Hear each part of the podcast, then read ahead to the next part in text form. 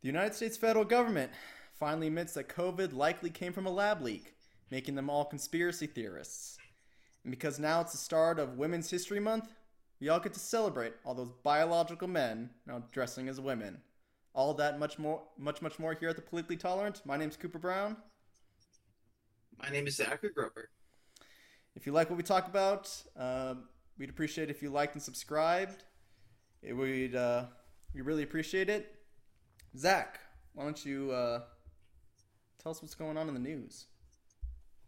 Yeah, so apparently now, which is a good thing, the Department of Energy has recently announced that the origins of coronavirus came from a lab leak in Wuhan.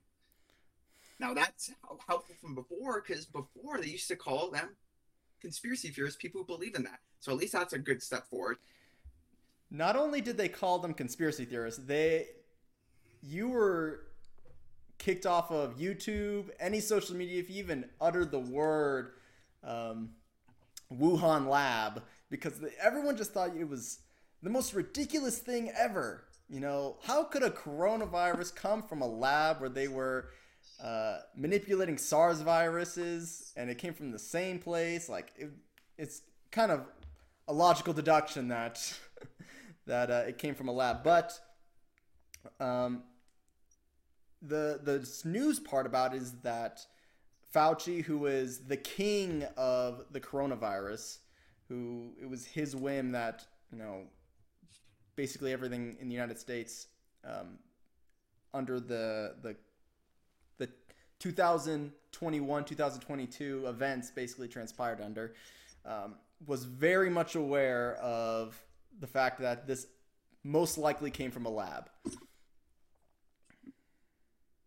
Yeah, it was interesting. I mean, they said. I mean, there were this. There was this quote uh, by Elon Musk, pretty much indicating. Is I thought it was very interesting. It got a lot of controversy.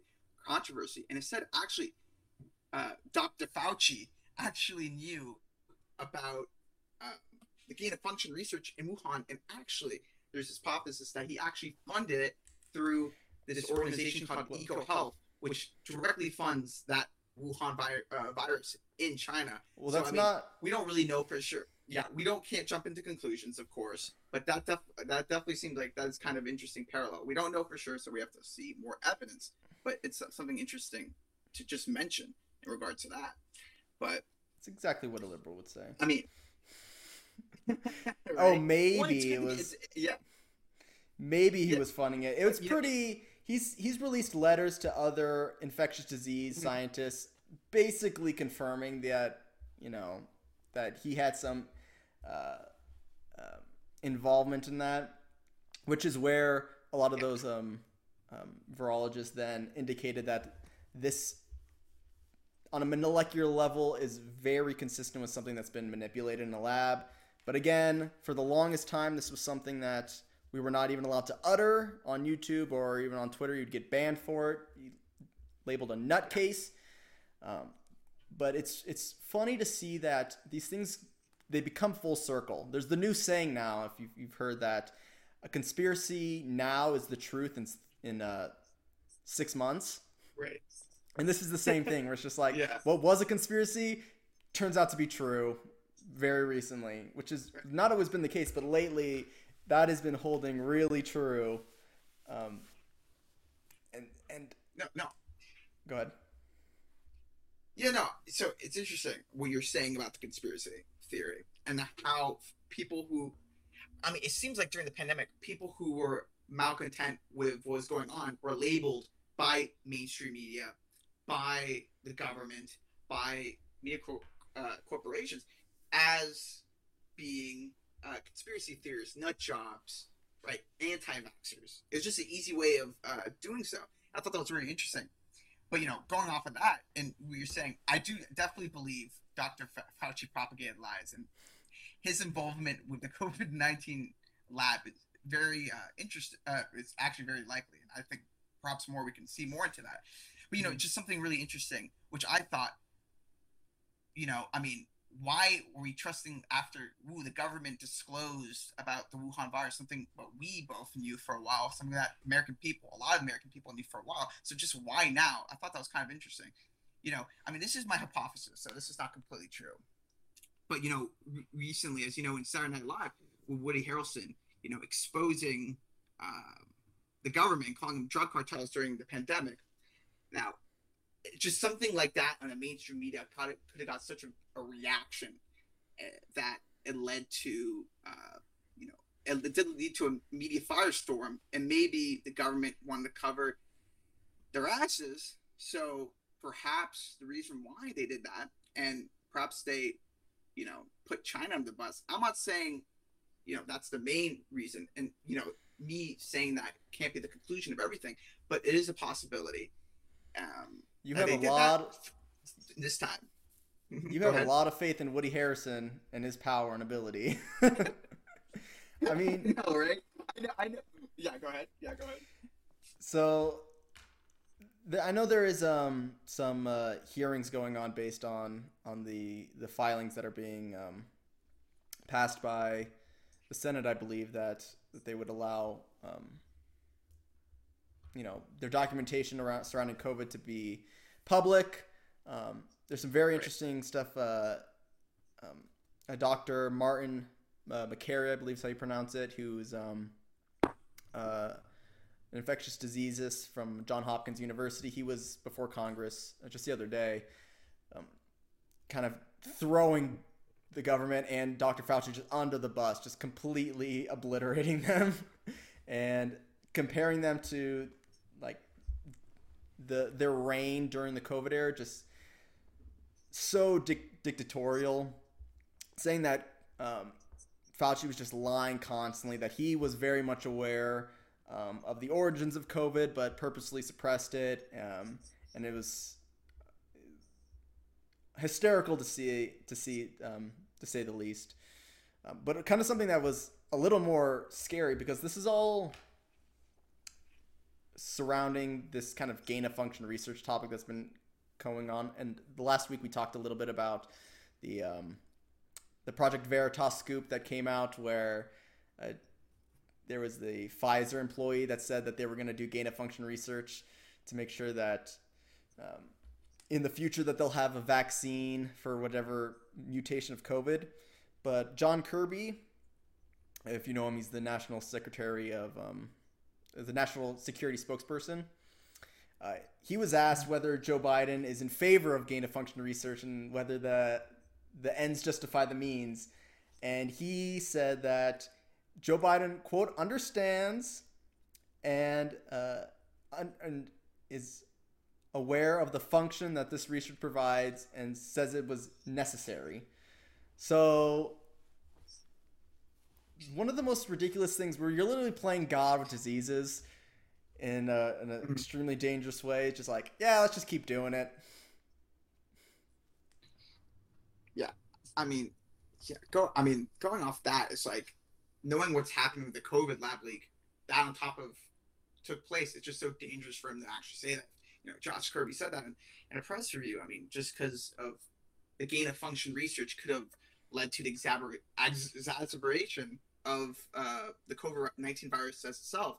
So I mean, him saying that you know shows, I mean, perhaps Biden has a dealing with, but may, you know maybe maybe with the Senate, what happened with the COVID nineteen Act uh, with Josh Hall, uh, uh Josh Hawley uh, promoted in the Senate, perhaps we'll see more information to force you know Joe Biden to close some information about what's actually going on, the origins of COVID.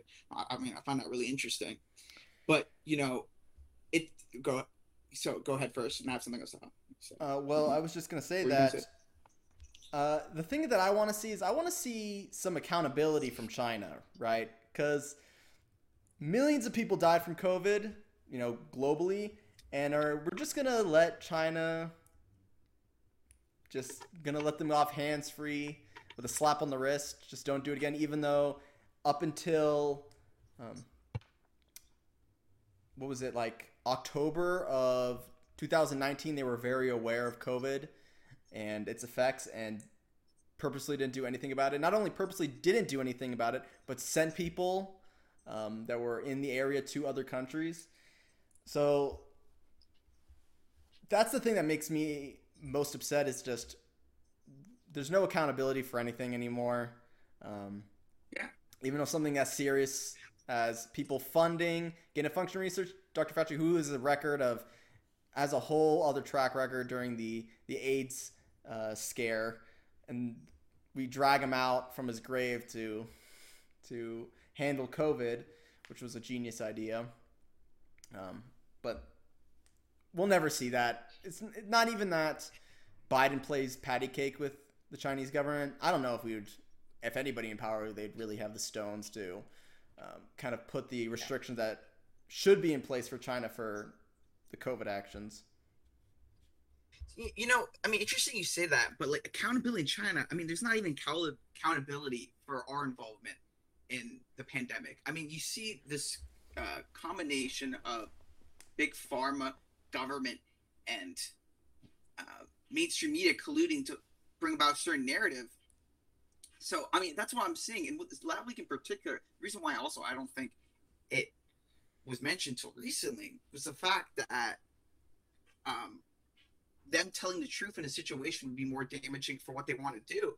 Because I mean, l- let's say let's say they did bring about the truth. Let's say just was during the height of the pandemic and they said it was a lab leak. Then people would start to question other things, like the uh, like the lockdowns, like the vaccine mandates, like the uh, the, the, the lying with the hospitalization rates of mm-hmm. COVID, people getting COVID. I mean, all these things people would lie. You know, people would want to know after that because people would start questioning the authority. Because if they lied about the COVID, you know, they're saying it wasn't a lab leak and it, it did, and they end up backtracking that, people would start questioning the authorities themselves.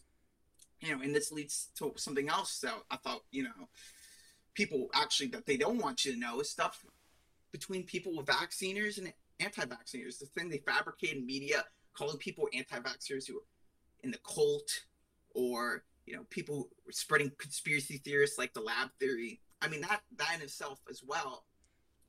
I mean, look, look, people in power like Joe Biden even said people during the pandemic, anti-vaxxers were not contributing to they're the main cause of the problem or reason why they're in the mm-hmm. pandemic and they should be feel bad about themselves. Even media, famous media people like Howard Stern said, "Fuck your liberties, fuck your rights. You have to, you should be mandatory to get vaccines." People like that, right? People who should have the reputation to tell people and bring people together are being more divisive. And I think a lot of that has to do with all these three people, three groups of people trying to make a narrative and spin a narrative so they can profit off of it. And that's, I mean, that's what you see all these things. And Pfizer is not going anywhere, man.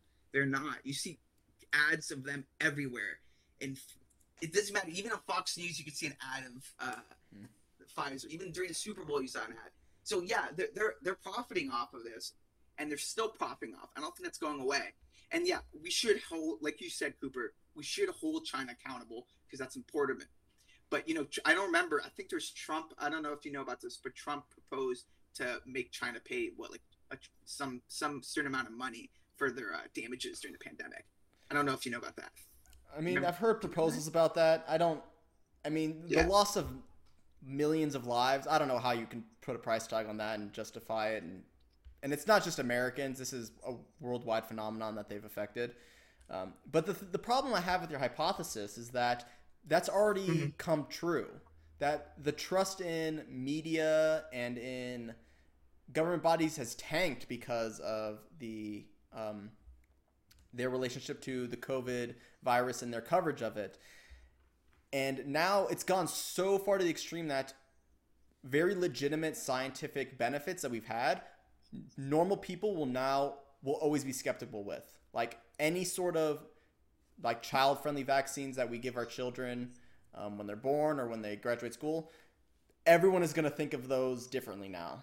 And a lot of people are now are going to be more are not going to give things that we know that are truly effective forms of medical science to other generations because of this entire experience. So it already has created a huge level of distrust in the normal population. I mean, I don't disagree. There is this lack of distrust, but like a lot of people, it's still like you could see maybe it's the division between political parties and what you perceive on the left versus the right. In the right, obviously, they have a skepticism of the vaccine. Not all the people on the right, which is obviously true, and not all people on the left are not not skeptical of it. But like you talk to Democrat and or you know someone on the left, or you know not in general demographic, but you know there's sometimes they still perceive people and anti-vaxxers and, in in Trump supporters in the same category. and They put them in the same category and they view them as you know being distrustful, being radicals, being extremists. I mean, there's still that discontent, and that was brought about through the pandemic. And I, I think that's what got exacerbated through media focusing on certain things and creating divisions with that. But yes, I do see there is more of a skepticism towards certain scientific methods but I, I don't know if that's a general consensus amongst everything. Well, I mean, that was the thing. Have... That was the thing Democrats were, were complaining about when it was still considered the Trump vaccine, right? That's when they were skeptical about it. and then as soon as Biden became president, he's like, "Oh, everyone take the vaccine! Like it's the greatest thing ever." But remember Kamal um, Nancy Pelosi saying that she wasn't going to take the the vaccine, and um, I don't know. Neither did I believe Kamala Harris said like we're not taking the vaccine. But as soon as Joe Biden becomes president, it's like, oh, we got to get triple vaxxed. Triple vax, yeah, yeah. Wear like two masks. That's a mask and like a visor and a mask. Oh yeah, ridiculous. You laugh, but that was in le- yeah. those were in legitimate papers of the the importance of wearing multiple masks. I'm so glad that COVID is over, but people are still trying to yeah, wrangle in as much of the fear as possible. Um, That's what I'm saying. If anything, if anything that should have been noted from the pandemic experience for everyone, for Americans themselves, right? Should be that yeah, you shouldn't trust government so wholeheartedly, and that people are um, are accustomed to join in groups and mm-hmm. you know in certain thing and divide people into certain categories That's our nature, which we you know we have to create more of a unity, and that's what we should focus on instead of creating division amongst stupid things like who's vaccinated and who's not. But mm. yeah, any, any anything else for you, Cooper, on that subject? No, I think that's a good place to because uh, I want to talk to you about this this topic because this has been hilarious. This is mm-hmm. where I've been getting all my entertainment for the week. Um, Lori Lightfoot, who was the who is technically still the mayor of Chicago, they recently had their their mayoral election, but she apparently is so unlikable, did so badly that she will be the first uh, mayor of Chicago to lose a re-election in 40 years. that is pretty funny. It is oh. embarrassing. yeah. And wait, were they all like in 40 years? This has been mainly Democrats, right? Who, I mean, it's Chicago, in, uh, so yeah, fair, fair, fair. Right, but yeah, I mean, I, I mean that. Yeah, go ahead. Lori Lightfoot, I mean, she kind of blew up during the COVID era as well, because she's just this. She implements everything that the radical left personifies, almost to a T. Like she is, uh, basically won her position because she's black and a lesbian, and she has all those intersectionality traits. She's way up on the hierarchy, um, but anything that she's touched is just awful, just awful, awful, awful. Yeah, but Cooper, she's the biggest victim because she's a lesbian, because she's black, because she's a woman. Cooper, I, I don't know how you don't understand. That. but, I mean, that's what. She, if you have been listening to her recently, that's exactly what she's saying. But uh, I wanted to go through kind of the a little bit of a reminder of the things that she did during her time as mayor. Um, she was, in terms of crime, one of the worst mayors I've ever seen in crime ever. In, in 2020 uh, her crime increased in her state so much that it was five times that of New York City and two and a half times that of Los Angeles. And I don't know if you've been around Los Angeles, dog. It is the worst. Like you can't walk ten steps without seeing a crime commit, without seeing a burglary, without seeing a carjacking, without seeing homeless people fighting for drugs on the street. you, dude. I mean, I, I know you're from Calabasas recently. I mean, before, and I'm from mm-hmm. LA, bro. But whenever I go to like, because I'm like, you know, as, as we talked about before, I'm a huge SC football fan. But whenever I go to SC football games, we have to go through, you know, some parts sometimes go through Skid Row, and like, mm-hmm. like you said, dude, like it's like in a homeless encampment. It's like a third world country, dude. You just Yeah. see like it's middle of two p.m. on a Saturday, and homeless people fighting over like a sandwich or something. It's ridiculous, and it's it's a really you know horrible um, Mhm. thing that's going on. And I mean that could be representative of dem- Democratic uh, Mhm. mayors as a whole. I mean, it, I mean, it, Policy you in know, general. and you see this policy in general, exactly. But I mean, yeah, we see the three most, the three biggest cities, um, who are most inflicted by crime are Democrat. St. Louis, Baltimore. Oh, man, I can't remember the other one, but 3 Mhm. cities. I don't, I don't think it's Chicago. I think Chicago might be fifth, yeah. but still, it all, all of them, all of them were Democratic mayors.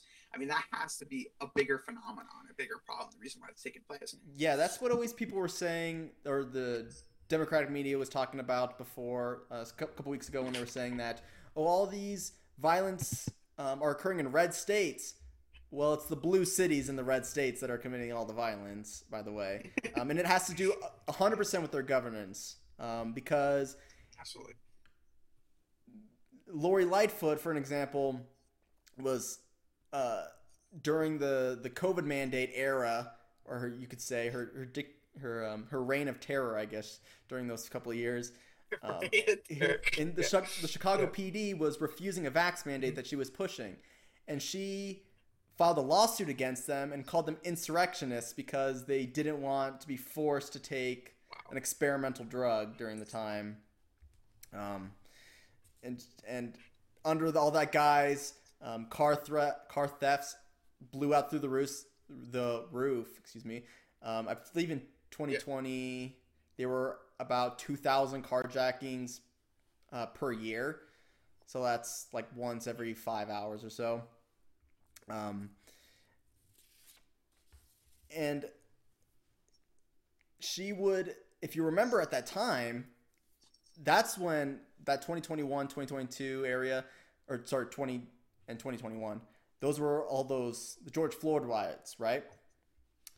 Right. And at that same time, she was famous or became famous because she was caught getting her hair done during the COVID lockdowns, even though she was super strict.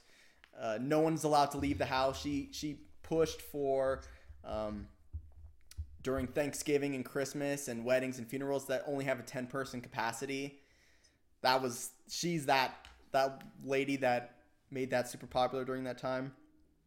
So, but it was okay to riot. It was okay to be out in public, smashing windows and and stealing things with no masks on. But if Granny died, then you're not allowed to go to her funeral. Jesus. Yeah.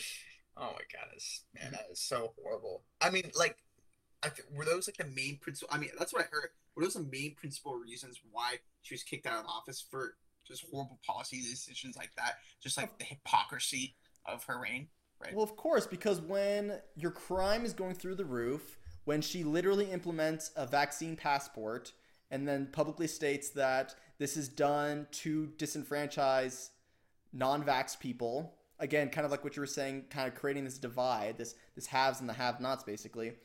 When she's openly says that any criticism that she's ever been given is 99% because of the fact that she is black and a woman in I believe in July of 2021. She said that she was only going to take um, interviews from reporters that are black. And can you imagine if any if uh, Donald Trump or even Joe Biden said that I'm only taking interviews from white guys, which Joe Biden might actually slip up and say that anytime soon. I mean, he might. he said his own kind of racist things, but any any person on the right saying or acting in these kind of ways, they'd be thrown over the fire and raked across the coals. But because uh, she's super progressive, she gets the protection clauses of her intersectionality and um, was praised for the longest time. Um, but thankfully, she'll be she'll be gone, and we won't miss her. Absolutely. Um, you know, it's just interesting you're talking about. Maybe this is a bigger phenomenon, but there was a poll done and talking about because the thing is, this idea of like black people can't be racist. I mean, this is a very uh, controversial subject, but you know, it's kind of interesting. They're talking about there's a poll done about if black people couldn't be racist, and there's a poll done that 50% said well, yeah, but tw- a staggering twenty-seven percent, no, no, twenty-eight percent said they can't be racist. I Mhm. mean, you can't. I mean, yes, you can be racist on the basis of any skin color. So I mean, it's this prerogative of like you were talking about with Lori Lightfoot saying, "Well, I'm a black woman, I'm a lesbian, I'm this, blah blah blah, and because of my race, I'm just a victim in itself. Mhm. So I, how can I be racist, right?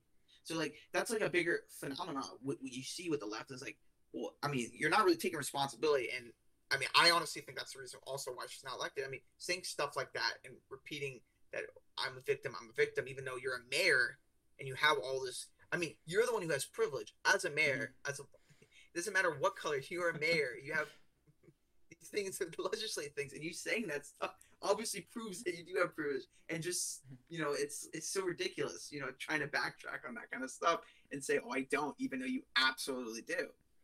I was Right. I was, I was funny, but yeah, it's just ridiculous. But Cooper, I think we were talking about this a little bit earlier, but you were you were mentioning this for me, like during the COVID pandemic to try to bring sympathy. Didn't was didn't she wear like a Halloween costume, like a super oh COVID Oh my goodness. costume? Yeah, so Yeah, in, I believe it was in it was clearly in October because she was dressed up as Halloween. She she dressed up as this was in 2022, I think. So this was way past COVID should have been over. Vaccine had been out for over a year. She came out as like COVID the Destroyer or something like that, and she had like a cape and like a Clorox thing on her chest with like masks on and a headband. It was so embarrassing. Might have been one of the most embarrassing things I've ever seen a politician do. and I think she she uh she forced people in in her um, chamber to wear stuff too because I think I saw a picture of like some other people wearing some like weird Halloween costume of like COVID. I think it was Clorox or something or like Yeah. tissues or some ridiculous thing like that. Oh my goodness. It's like oh. Imagine, imagine being that. It's like, oh god damn it, I have to do this. Yeah. Or you get But, get yelled at and called a racist and get thrown out and lose your job. Because that's what you would do. That's what happened. Yeah, like oh yeah, yeah. If, like if you didn't wear it, yeah, absolutely. Oh, yeah. yeah. She's throwing you out. I mean, do you think?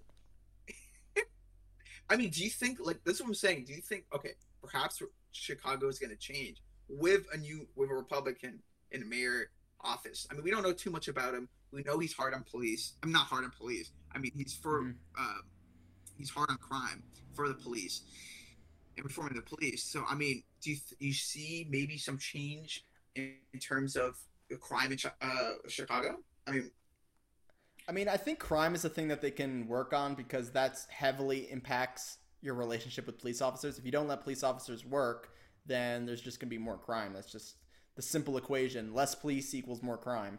Um, to call him like a real cons- like Republican as I don't really know. I know he has been endorsed in his last governor or his um not governor his uh, last mayor electoral race by the like half a dozen Republicans that are in Chicago. Um, but I don't know if he if you, you would call him Republican. He's definitely the most conservative of the bunch. Um, and it absolutely on a local level, things seriously change when you have better leadership, 100%.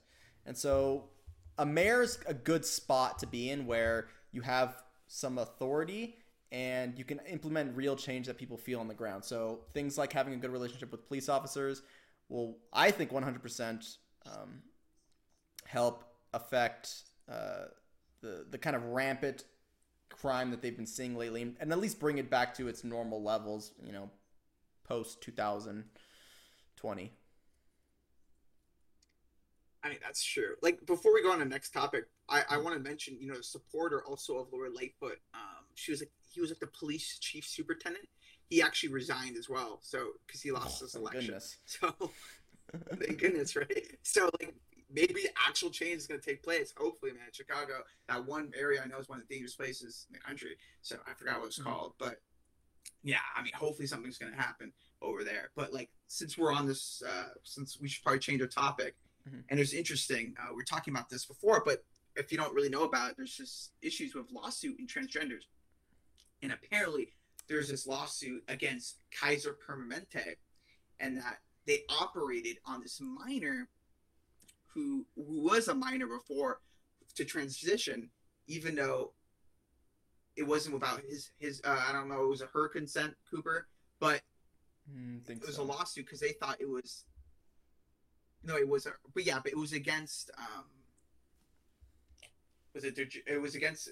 They, they grew up and they regretted the surgical decision, and they said the the uh, doctor breached a moral, ethical, um, an oath, a medical oath. Mm-hmm. I mean, what do you think about that, Cooper?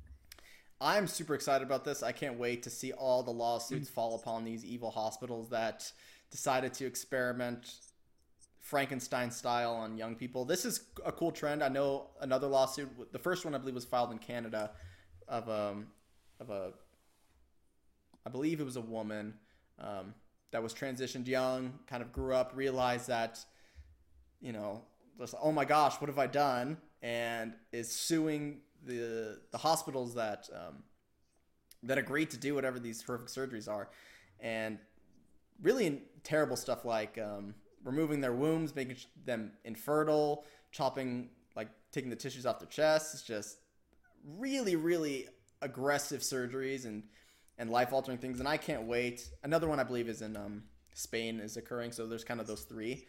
Um, I can't wait to know that as soon as they win and they they steal as much, not steal, they take as much money that they deserve from these uh, hospitals that other individuals that have regrets will come forward and and make their own lawsuits, and then this will really dis- disenfranchise hospitals from performing seizure- surgeries on minors. By the way, these are minors. Right, absolutely. I mean, look, okay, on an individual level, let's talk about the doctor, him hmm. or her performing these surgeries and breaking their oath about doing no harm. Why would they do that on a individual level? And it got me to think, okay, maybe they do it because you know they want to maintain security they want to have this kind of security through money right mm-hmm. so they have that but it's like it's just to me it's like the same thing when politicians get lobbyist monies to, and they maybe do actions that they wouldn't otherwise without that but they do it because well it brings them moves them forward in the chain. Essentially it does things to the doctor and they they make more money if they do op- operations like this. I mean it's, it's the same thing as like when they say they don't uphold the Constitution, politicians, and it's the same thing when, you know, they mm-hmm. don't do the oath, uphold the oath. It, you know, there are very a lot of similarities between doctors and politicians, but there's something I want to talk about, and the Kaiser Permanente themselves, mm-hmm. this kind of uh, massive corporation, and they don't really seem like they care about um, providing adequate medical care to the people. What they care about is making a profit. And you could definitely see this through a lot of policies. And I, I look, I investigated a little bit more about this. And I found some certain things um, about what they did in their mission statement, which a mission statement is, is kind of the idea of a mission statement is like the action the uh, the corporation will take or the private entity will take. There's a couple quotes I want to read by certain individuals within Kaiser Permanente. Mm-hmm. This one quote by what's his name? Ronald Copeland. And this guy named Ro- Ronald Copeland said, We have compelling opportunity before us to corrupt to disrupt ourselves and this great organization to lead in the matters of equity, inclusion, and social justice and the transformation of healthcare's future. I mean, this man is the president of the chief, he's a chief equity inclusion officer in this department. Like to me, I mean, I thought that hospitals are mainly supposed to benefit for the health of any, um, you know, patient. I didn't know they're supposed to have a political cause for them too. I mean, I guess the more you know, I guess there has to be more diverse sick patients. Right. Little that I know, but I mean, I mean that's to me is ridiculous. And there's this another quote by this other man named Nakim Shukawari, who is a present executive member of the Southeast Branch of Permanente and he said, it said essentially to the success of our mission, particularly our commitment to improving the health of our communities, is addressing racial inequity and overcoming systemic and structural barriers. Oh. I mean, come on. I mean, come on. That's just where you draw the line. I mean, it's, that's what I want to hear from my doctors. Right. It's like we don't patients. We want you to solve our oh, you want we want you to give us colonoscopies so we don't have cancer. We don't give a shit when you think about you know about these systemic barriers. Yeah, we, we'll let the politicians talk about. It. Even that is ridiculous. You know, great. I mean, it's it's, it's just ridiculous. I mean, to me, it's mm-hmm. just phenomenally. I, I don't know why they do this because maybe they think. I mean, this is not only within medical practitioners. I mean, it's people like you know Fortune 500 companies. They all endorse this. Goldman Sachs. Mhm. It's the same thing. They they promote these progressive ideologue ideologues because they think, well, perhaps it's gonna help me in the long run because perhaps I'll, you know we'll start this this social justice movement and we'll have more supporters. But I mean, average Americans don't want stuff like this, and, and- to me, it's just like I feel like I had to address this because it, it was ridiculous. I mean, what do you think about that, Cooper? Yeah, it's um the the doctors that you this is the thing. You are always it's your favorite kind of um your favorite metric that you use to like point any uh any motivation for anybody, it's always the money. And I think this is all this is true in this case as well, is because when someone performs these operations, these surgeries, they are a patient for life, right? They have there's numerous surgeries in the hundreds of thousands of dollars. There's medication they have to take for the rest of their life. There's high risks of infections and, and other medical ailments that they'll have to treat because of the initial surgeries. So these just become cash cows. So at, as of right now, the medical industry or some doctors have taken whole aware of this and say, "Oh, I'm going to make bank performing all these surgeries." The the good thing that I'm I'm hoping forward that will come through these lawsuits is that it's going to start costing them a lot of money now because now they're going to start understanding it's like the monetary gain is now going to be gone and now it's going to be a little bit more about the actual medical practices and rather than just raking in the money of this fad that is occurring See, okay, and that point of view, I completely understand the aspect of doctors doing that for monetary gain or corporations doing for monetary gain. How about if there's this idea is that you know healthcare industries become became so, I mean, we could say politicalized from perhaps the pandemic, but now it's even more so. And perhaps the reason why it's become this huge bureaucracy, where now doctors have to comply with the demands of healthcare of operating these particular individuals, or maybe they ought to be fired. This is just, you know, obviously a theory. There's no facts in this. Perhaps that's another thing, the reason why maybe doctors cooperated with these measures. I Mhm. mean, I don't know. That's something interesting. But, you know, there's something else I thought was kind of interesting. And I had something, a point about with throughout their mission statement. By the way, this is all stuff Kaiser Permanente said on their website page, so you can look Mhm. it up and see for yourself what they said. Um, they said we want to we want to develop culturally co- uh, competent care training in a handbook and this was in, in 1999 so culturally competent care whatever that means but this has started this is, hasn't been the past five years it's been going on for over 20 years Mhm. and he's, they said this since this is this other thing since 2001 get transgender care as an add-on benefit for kaiser permanente customers i mean whatever that means Mhm. transgender care as an employee benefit I mean, this transgender ideologue has been going on for 20 years. But this thing I thought was very interesting. And this is what they want to do in the 20 years. And they said this fast forward 20 years from the original standpoint. And we started to focus on limiting the exclusion for sexual reassignment, reassignment surgery. So we have focus, we're focusing on limiting the exclusion for it. Mhm. Whether that means age group or people, I don't know what that means. But I mean, we see that okay, maybe it's not doctors who are doing this. Maybe it's people like Kaiser Permanente who are promoting this on a lower level to the doctors and the physicians, right? So, wow, isn't that a crazy fact? Though? I mean, if you think about it, Cooper. that i mean that is pure evil and it seems like they're right on smack dab 20 years Yeah. later they're fulfilling their mission statement to a t it sounds like my goodness gracious I mean, yeah. Yeah, I mean, that's what I'm saying. It's it's not only government entities that we have to worry about. It's mm-hmm. stuff like these monopolies, like who have control of these resources, and they want to gain gain more power, so they, they adopt these ideologues and perform these surgeries to you know be uh, morally superior in a sense to other Mhm. people.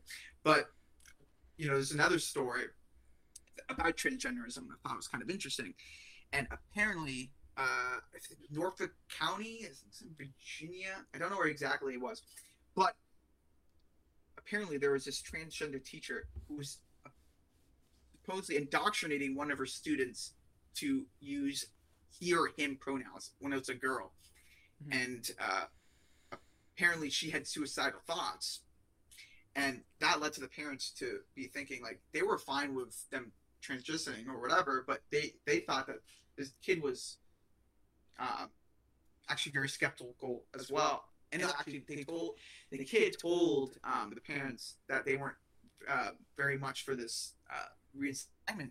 I mean, for this gender, gender pronoun thing. I mean, what do you think about that, Bird? Yeah, I mean, it's really scary. It makes me never want to put my kids into school ever because you got to trust these people um, to take care of your kids, right? The the most Yeah. precious things that we have, basically in the entire world, is the innocent and the young. And when we decide to hand them over to crazy lunatics that want to push their own political ideology or in their own fashion trend, basically, onto them, it's it's really scary. And I hope that these people um, lose a job. I hope they get sued. I hope they get sued for every cent that they're worth and they be terrified. I mean, I want teachers to be scared when they are directing a classroom because those are our children, they're not yours. Um, and so you better watch every single thing you say, every single thing you do because um, there's serious consequences to to their actions because in many way idle hands and young kids are way more dangerous to a society than any nuclear armament in the entire world um, and we absolutely see that because Yeah, we've had an entire generation of young people grown up in this and we mm-hmm. can absolutely see the effects that it's taking up on them. But i think that's a great place to stop